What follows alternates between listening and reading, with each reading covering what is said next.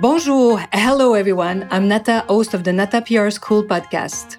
You're a successful entrepreneur or marketing manager and you're about to launch a new product or service, or you've been selling your goods for quite some time, but you want to learn how to increase your visibility, get known, and reach more clients?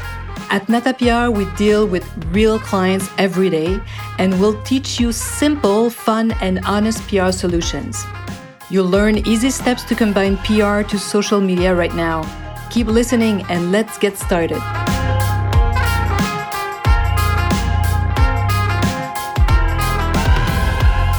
Bonjour, hello, and welcome to this 77th episode of the Nada PR School podcast. PR and marketing laws, rule number 17 the opposites. We often say that opposites attract.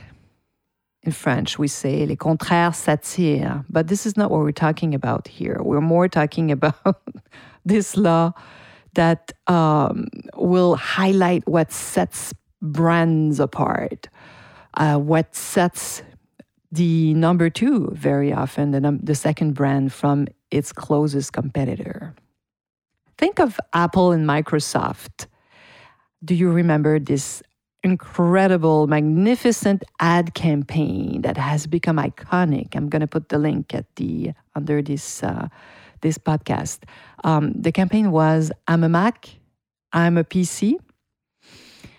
This was uh, the perfect example to really represent what the uh, the law of opposite is. Um, if you remember, two men were uh, talking together uh, the Mac was represented by this young, cool guy, very relaxed, was wear, wearing a hoodie, huh? so that was a cool and hip guy.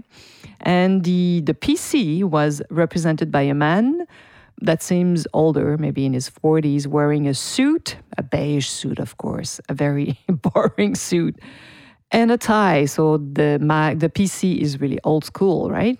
And the PC has a cold in one of the uh, the ad and he's, he's afraid of viruses, but viruses don't scare the Mac. and the number four, uh, the Mac is creative, huh? so he's making all kinds of uh, video, movie, and uh, uh pictures album uh, with pictures, while a PC is serious and boring. So that's the perfect law of opposite. In those days, these ads. Um, that campaign was, I guess, in 2009 or probably more than 10 years ago, but still today, a very good example of this law of opposites. And know that this strategy is often used by brands that are second or sometimes in the third place in the consumer's minds. Uh, so today, when uh, we look at the market capitalization of Apple, that is more than uh, 3 trillion. Wow. It's clear that Apple really played its card right. Huh? In 10 years, was able to surpass uh, Microsoft. But, you know, we're not going to cry for Microsoft because its capitalization is uh, more than 2 trillion dollar. I'm I'm having problems sometimes to understand these numbers. They seem so crazy. But these are two giants. But, you know, perfect example to um, illustrate this law of the opposites today. And as you probably understand, this is a very simple uh, law, the opposite strategy. And it can really produce incredible results, even in the short term, and uh, really enable companies to win market share. You could really gain new consumer uh, using this strategy. Um, especially if you ha- you have though to do that highlight uh, the company's weaknesses to your advantage. It's really the, the David against Goliath uh, strategy. yeah, it's also perfect when you showcase uh, its difference and not its its strengths. Playing the opposing uh, generation, you know, it's always the game of young and old that works all the time uh, the in or out style, uh, the cool or old school, for example, or even the, the designer or outdated card can really play uh, in your in your favor. So yes, analyze your competitors even if you're really far behind those guys, look at the big, big one and try to find what's really opposing you to them. Again, here uh, we're not looking to show why you're the best or the biggest in anything. It's how different you are. This is what you have to showcase. Remember also this Pepsi campaign, the choice of a new generation, the Pepsi generation. That's another perfect example of the opposite, the love, the opposites. Uh, the young and the old here. That's that's what's playing. So this is another perfect example. Coca-Cola is a traditional brand, of course, that's more than a century old. So Pepsi Cola is old. Well, Pepsi, uh, sorry, well, Coca Cola is old. That's Coca Cola that's a, a, century old. And Pepsi is a young, hip brand. So the new generation. That was a good, good campaign. They used it for many years. So this law enables brands to showcase themselves, right? And keep at a distance those behind. So let's say Apple is second, who's third and fourth, right? So this, this is a great law because you just show the ones that's before you. So you put behind you your other competitors. Um, I love also to read about consumer uh, behavior and learn about uh, what's uh, what researchers find. And this is very interesting. It's a simple um, analysis, simple study. Um, they've noticed that um, when often you have two distinct groups those who love the number one, those who love Coca Cola, they will always buy Coca Cola. And those who you have, the other group is the group that would never, they would buy anything else but Coca Cola.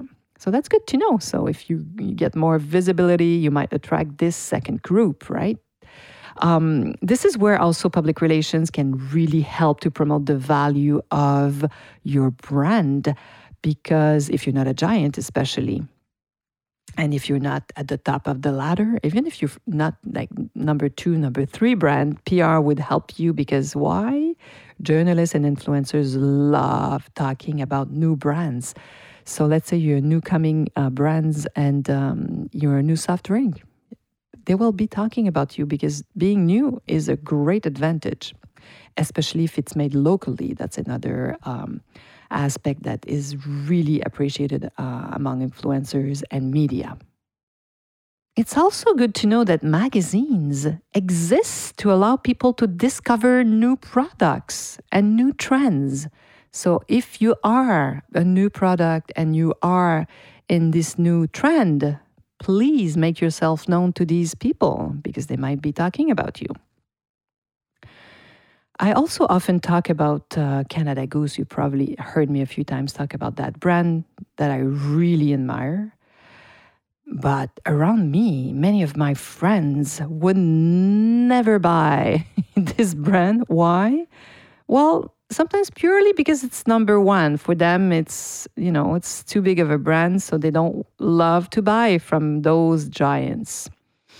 And so a brand that would adapt this law of opposites against let's say canada goose could certainly stand out and win some fans among my friends and many customers, I'm sure. Um, let's say they could play these cards. The first one they could play is the animal fur and down are being increasingly abandoned for many. And um, if you oppose, you, you, let's say you present yourself against a Canada Goose, and you let's say you are using more plant-based materials. Well, it's time to get the, this visibility, my friend get out there. Tell people that you're, you're not using any animal uh, fur or down. Um, if you're a local made products, I'm always talking about it, but the made in China is really sometimes um, mm, put aside by many many uh, clients and consumers. So go get these cons- customers. And um, if you're a brand that um, has a good cause, if you love to give to a very specific cause that you know uh, your clients will love and appreciate. So tell tell tell media about it because they will then mention it, and you'll gain new customers for sure. And even at the agency, we use this law of the opposites when we introduce ourselves to new clients. So, how do we do that? So, sometimes we say, well, Nada PR is a boutique, a human scale agency, meaning we're not one of these huge, uh, giant agencies that takes uh, always like one more and more contract just to pay their rent because they have these crazy building and they they have a large number of employees, right? So we, this is the perfect example of the law of opposites. We do use it. Um, so, do you know? Can you highlight what makes you stand uh, out from your competitors? What's opposite of your competitors? Let me know. so I hope you've, enjoyed this episode and that you have identified while listening to this podcast a few things that really oppose you. That's the opposite of your competitors or a giant. Voila.